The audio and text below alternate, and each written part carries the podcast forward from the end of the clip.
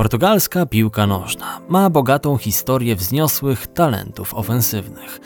Od wielkich wyczynów Eusebio po Luisa Figo, gwiazd Barcelony, która w późniejszych latach stała się Galactico, skończywszy na jednym z najlepszych piłkarzy w historii i symbolu futbolu XXI wieku, Cristiano Ronaldo.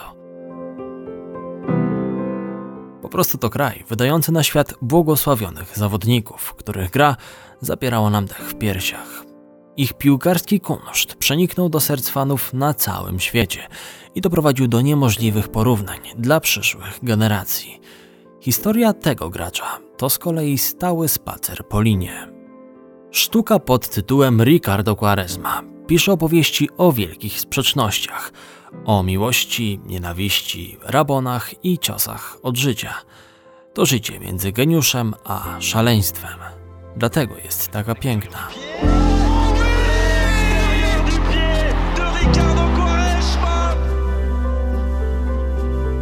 Wygląda na wyjątkowo wrednego faceta.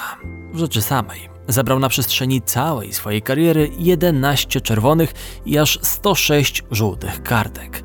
Nie przez przypadek ma pod prawym okiem wytatuowane dwie łzy, chociaż prawdopodobnie nikogo nie zamordował ani nie brał udziału w wojnach gangów. Jeszcze. Ale Quaresma jest także jednym z najbardziej magicznych techników swojego pokolenia. To ktoś, kto z banalną łatwością potrafi zdobywać gole zewnętrzną częścią stopy, na co wielu podobnych mu nie ma nawet wystarczającej wyobraźni, by to zrobić. Dribbling, nieszablonowość, gwiazdorskie wyszkolenie techniczne. Dysponował tym wszystkim na takim poziomie, że swobodnie powinien wznieść się na najwyższą światową półkę i zostać tam na przynajmniej kilka lat. Ostatecznie siła woli pozwoliła mu na kilka wzlotów – a błędy, które popełniał, przyniosły mu znacznie więcej rozczarowań. Jeśli jestem szczęśliwy, niczego się nie boję. Niestety, wygląda na to, że nigdy nie był dostatecznie szczęśliwy. Dzień dobry, drodzy słuchacze. Nazywam się Konrad Szymański i witam Was w podcaście Historie z boiska. Rozsiądźcie się wygodnie i wysłuchajcie opowieści Ricardo Quaresmy. Historie z boiska. Ciekawsza strona futbolu.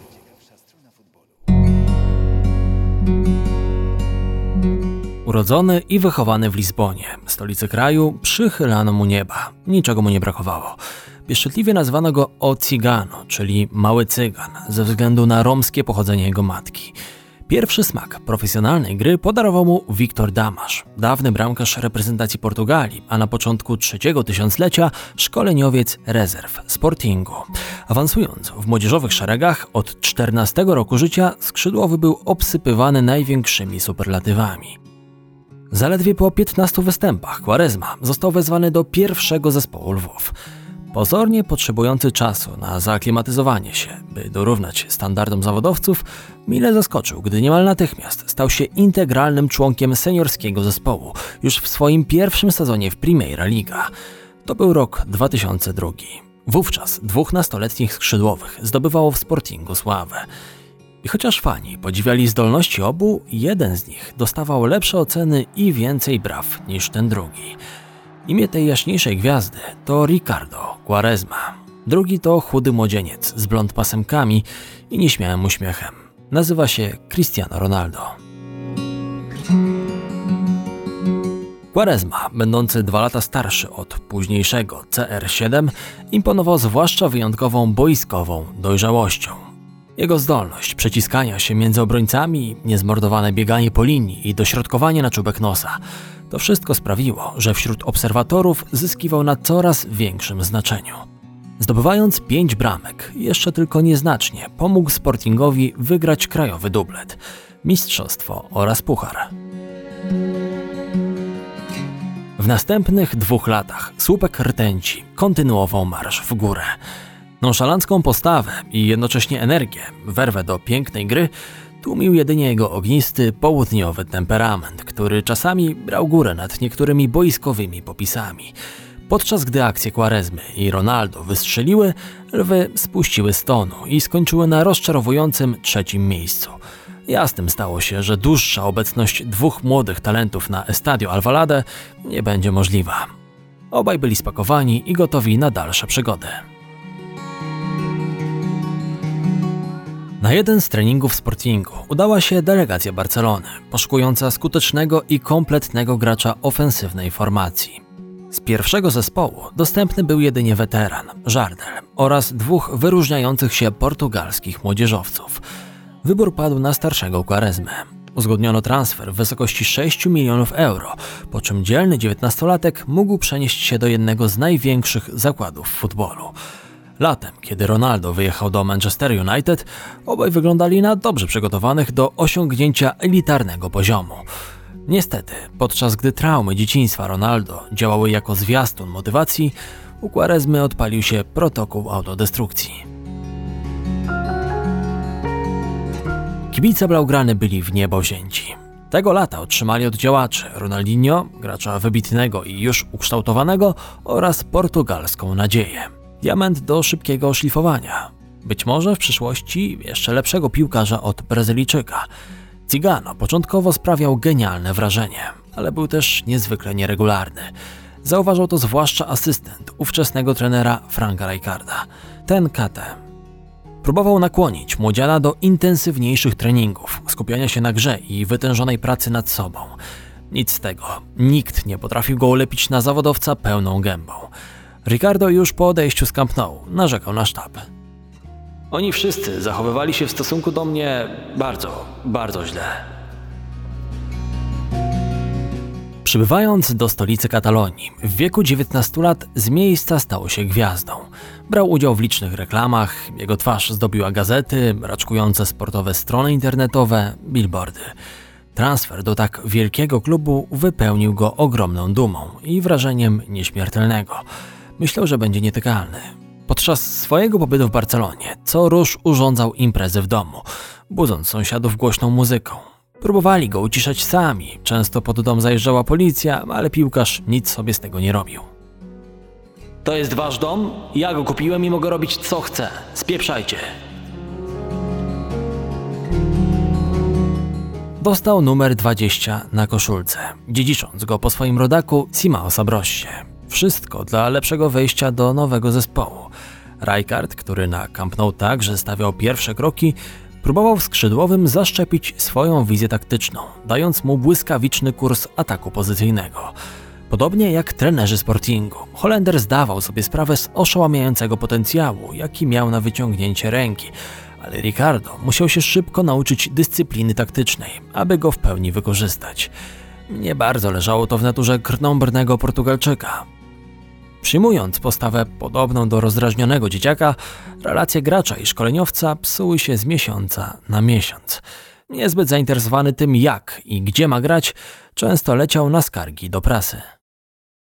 W Sportingu zawsze otrzymywałem wolną rękę, a do Barcelony sprowadzono mnie z obietnicą, że będę mógł grać w ten sam sposób. Okłamano mnie.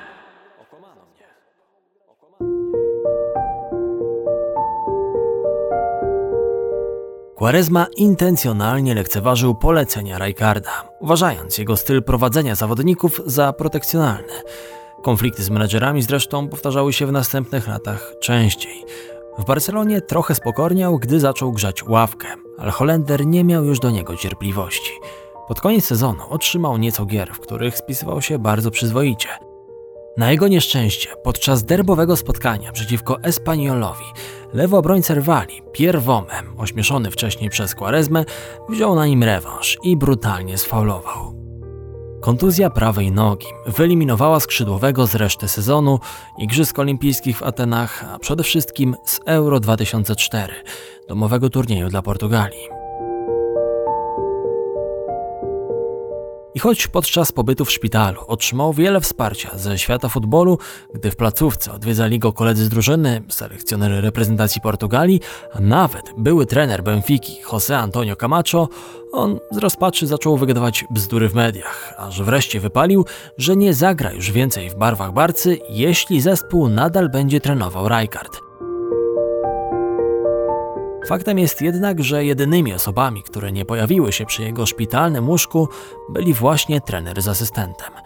Quaresma stwierdził później: Jeśli chodzi o moją przyszłość w Barcelonie, to albo zostanę ja, albo oni.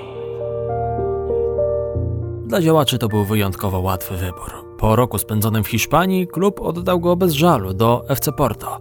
Akurat wtedy władze katalońskie drużyny negocjowały z mistrzami Portugalii transfer Deco. Quaresma stał się więc częścią zapłaty za pomocnika. Dosyć upokarzająca sytuacja dla piłkarza takiego formatu. Do dziś nie potrafię wyjaśnić tego, co wydarzyło się w Barcelonie. Na początku zacząłem grać i wszystko szło dobrze, ale nagle przyszedł najgorszy czas w moim życiu, a trener niewiele mi wyjaśniał. Grałem tak, jak chciał. Zmieniłem dla niego swój styl, ale zawsze dochodziło do tego samego: ławka albo trybuny. Potem zdecydowałem się grać swoją piłkę i rozpoczęła się wojna. Od początku przygody ze smokami znów zyskał na znaczeniu. Był kluczowym piłkarzem zespołu. To tu Quaresma spędził następne 4 lata i zaczął na nowo rozpalać formę, która niegdyś skazywała go na bycie kolejnym wybawicielem reprezentacji. Podczas drugiego pobytu w ojczyźnie strzelił 30 goli i pomógł Dragoesz zdobyć kolejne trzy tytuły mistrzowskie. Doskonalił także umiejętności, które później stały się jego znakiem rozpoznawczym. Trivele oraz rabone, czyli strzały tzw. Tak zewniakiem i krzyżakiem. Nie ufam swojej lewej stopie. Wszyscy myślą, że robię rabonę, bo wygląda efektownie, ale prawda jest taka, że prawą nogą lepiej kontroluję piłkę. Zwłaszcza popularna rabona to coś, o co od lat spierają się zwolennicy talentu Ricardo z jego oponentami. Pierwsi uważają, że zagranie w ten sposób jest szczytem kunsztu w futbolowej technice. Inni natomiast argumentują, że to przerost formy nad treścią, przejaw takiego egoizmu, a nawet element lekceważenia przeciwników. Tak czy siak, kompilacje technicznych uderzeń Quaresmy zalewały w owym czasie internet. Każdy dzieciak na podwórku przynajmniej raz spróbował podobnych wyczynów. W tym również ja, ale mówiąc po prawdzie, średnio mi to wychodziło. Kiedy znajdę się w sytuacji z trzema opcjami, zawsze wybiorę dribbling niż podanie do najbliższego kolegi lub wycofanie 20 metrów do bramkarza. W życiu chodzi o ryzyko i o to, jak się z nim zmierzyć. Piłka nożna jest taka sama. Dyspozycja Cigano osiągnęła szczyt w ostatnich dwóch latach pobytu w Porto, gdy ugruntował swoją pozycję także w kadrze. Wyjątkowa forma była w niemałej mierze zasługą trenera Jesualdo Ferreira. Menedżer Porto wspominał o tym, jak ważne jest, aby 22-latka nie obciążano zbytnio poleceniami taktycznymi i pozwolono mu wyrazić siebie. Nie chcę, aby Quaresma stracił swoją osobowość i indywidualizm, bo inaczej zmieni się w przeciętnego gracza. A to przecież geniusz. Nie minęło wiele czasu, nim przyciągnął rzesze potencjalnych nowych pracodawców na czele z Chelsea, Bayernem, Liverpoolem, Realem i Interem. Prezes Porto, Pinto da Costa, nie chciał nawet słyszeć o przeprowadzce brylantu w jego koronie. Postawił zaporową cenę 40 milionów euro. Wszystkie kluby powiedziały pas. Wszystkie? Kwota nie wystraszyła tylko jednego człowieka Massimo Morattiego. Właściciel Interu na początku wcale nie był zwolennikiem transferu. Mówił dla Il Corriere dello Sport. Quaresma nic wyjątkowego. Mamy w składzie lepszych piłkarzy. Jeśli nie przyjdzie do nas, nie stanie się przecież żadna tragedia.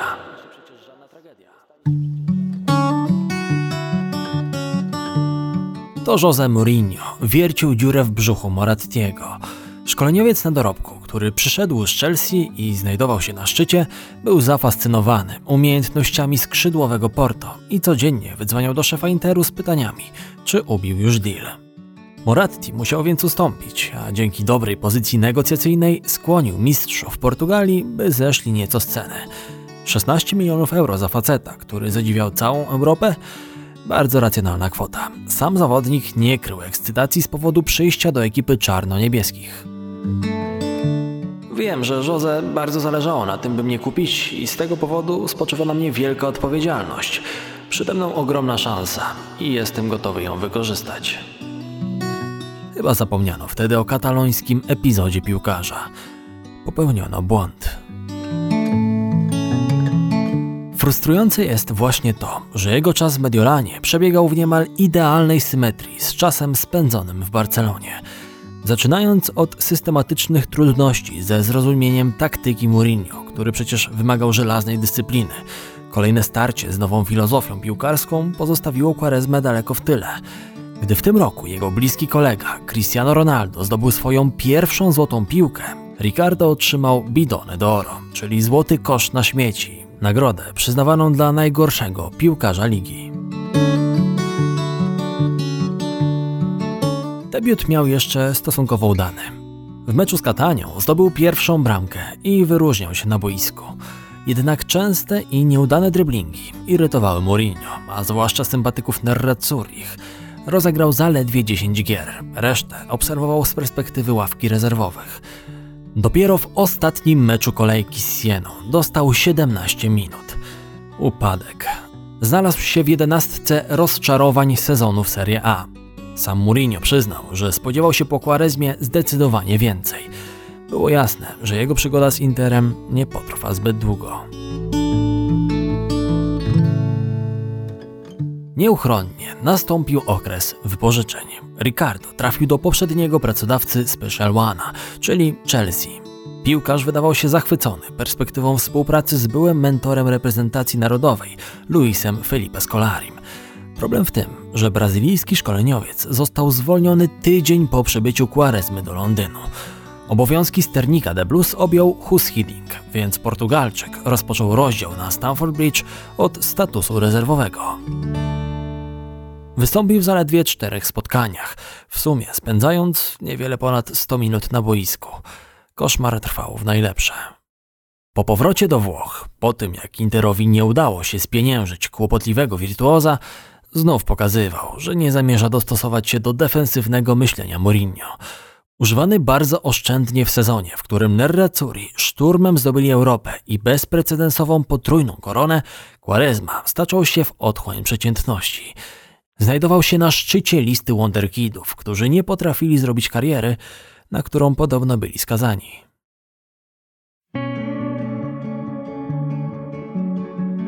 Włochy były moim największym błędem. Utraciłem szczęście i pewność siebie. Czułem się bezużyteczny, zbędny. Czasem budziłem się z płaczem, że muszę iść na trening.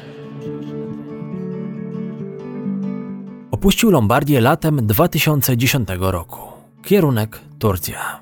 Besiktasz. Po dwóch całkowicie rozczarowujących latach we Włoszech, jego rollercoaster miał przewieźć go teraz do góry. Klub kupił prawa do Quaresmy za 7,3 miliona euro, a 26-latek został entuzjastycznie powitany przez 25 tysięcy fanów podczas ceremonii podpisania kontraktu. To w ogóle był piękny czas renesansu Besiktaszu. Razem z Quaresmą do zespołu dołączyła legenda Realu Guti, a podczas przerwy zimowej wytworzyła się portugalska kolonia. W szatni piątkę z Ricardo zbijali jeszcze Hugo Almeida, Zimao Zabrosa oraz Manuel Fernandes. Miałem mnóstwo ofert z innych dużych klubów, ale przyjechałem tutaj, aby odnaleźć swoją radość z futbolu. Przyjechałem tu dla tych niesamowitych kibiców. W znakomitym pierwszym roku gry pomocnik zdobył 11 goli, z których każdy był jeszcze piękniejszy od poprzedniego. Pomógł swojemu nowemu klubowi wprowadzić go do finału Pucharu Turcji, gdzie zdobył otwierającą bramkę. Czarne Orły wygrały po rzutach karnych. Quaresma był bohaterem.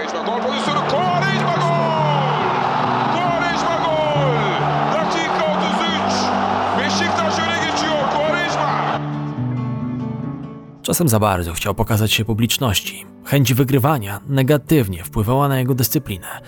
Łapał głupie czerwone kartki za nadmierną ostrość w grze i kłótnie z sędziami. Mimo wszystko, gorąca turecka publika go uwielbiała, zwłaszcza wtedy, gdy wykorzystując odrobinę przebiegłości i kreatywności, pozostawiał obrońców w osłupieniu. Samolubna przewidywalność prezentowana poprzednio w Interze i Chelsea została gdzieś daleko. Nie na długo. W następnym sezonie nagrodzono go opaską kapitańską. Zamiast jednak stać się odpowiedzialnym za wyniki, drużynę i atmosferę, w głowie piłkarza znów zaszumiało.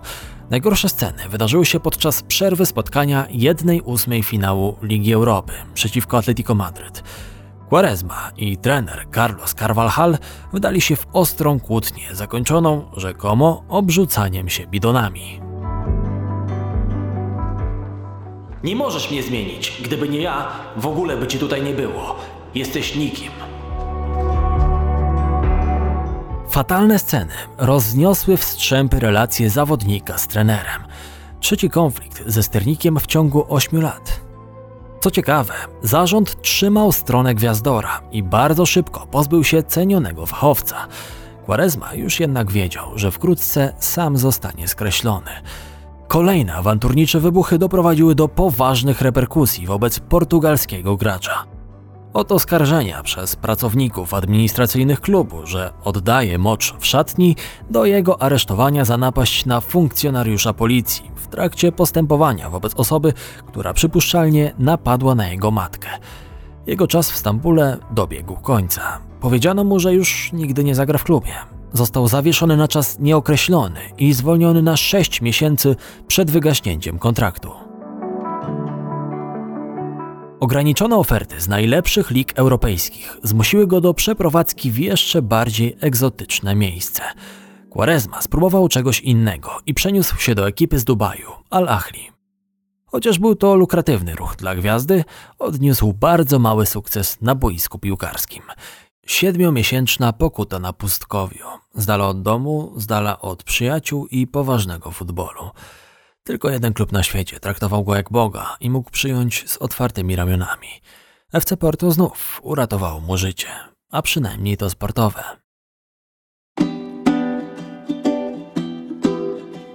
Wrócił do Portugalii i z miejsca otrzymał koszulkę z numerem 7. Cieszę się, że wracam do dobrze znanego mi domu, w którym czuję miłość i wiarę fanów. Kolejne półtora sezonu to okres pokazu wspaniałych możliwości weterana, który uchwycił radość kibiców, ale także żal, gdy pojawiało się pytanie, co by było gdyby.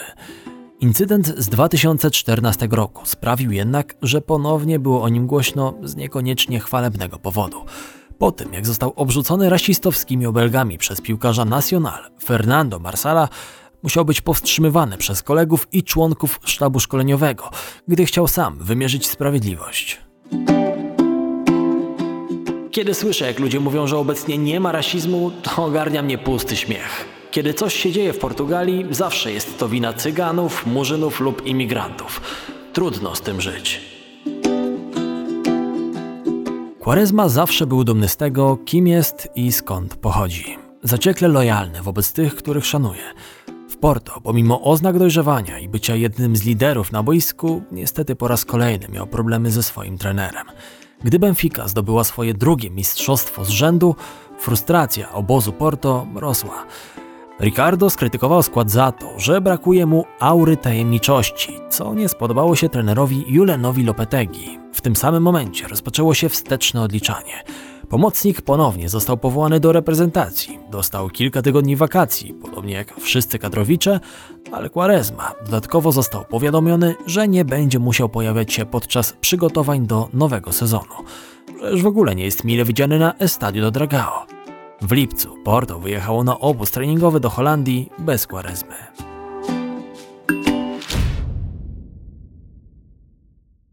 Nadal miał wiele opcji. Rosyjscy giganci, Spartak oraz turecki Buraspor byli skłonni zaoferować Porto 6 milionów euro. Jednak piłkarz odrzucił te zaloty i związał się z inną swoją miłością z nadbosforu. Fani Besiktaszu nigdy nie zapomnieli o małym cyganie. Dowiedziawszy się o sytuacji ich ulubieńca w Portugalii, rozpoczęli masową kampanię w mediach społecznościowych pod tytułem Przywróć Quaresmę. Ożywiony i pokorniejszy pojechał na największą imprezę piłkarską na starym kontynencie. Euro 2016 było turniejem jego życia. W jednej ósmej finału strzelił decydującego gola z Chorwacją na 3 minuty przed końcem dogrywki. To być może była najłatwiejsza bramka w jego karierze.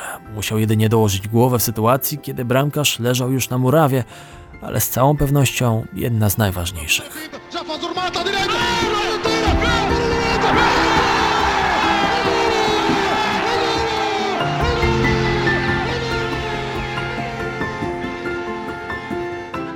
Podobnie jak ostatnia jedenastka w konkursie rzutów karnych w ćwierćfinale z Polską.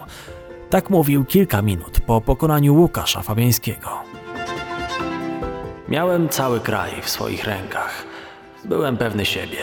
Wiedziałem, że trafię. Tydzień później został mistrzem Europy. Nie stałoby się to, gdyby nie wiara selekcjonera Fernando Santosza. Nigdy nie kryłem podziwu dla talentu Quaresmy. Zawsze mówiłem mu, co o nim myślę. Ta uczciwość zadziałała. Nigdy go nie okłamałem. Jedyny reprezentacyjny skalp. Jego i Cristiano Ronaldo, choć ich ścieżki rozeszły się 13 lat wcześniej. Pomimo wszystkich wahań formy oraz skandali, zdobył 7 tytułów mistrzowskich, Ligę Mistrzów, na papierze ale jednak, oraz Euro. Ale może nie powinno się mierzyć kogoś takiego jak on samymi zdobyczami w gablocie. Nie należałoby wykorzystywać złamanych obietnic i wielkiego szumu z jego wcześniejszych lat lub porównań do Ronaldo, aby zrozumieć Quaresmę. Prawdopodobnie w ogóle nie należy go próbować zrozumieć.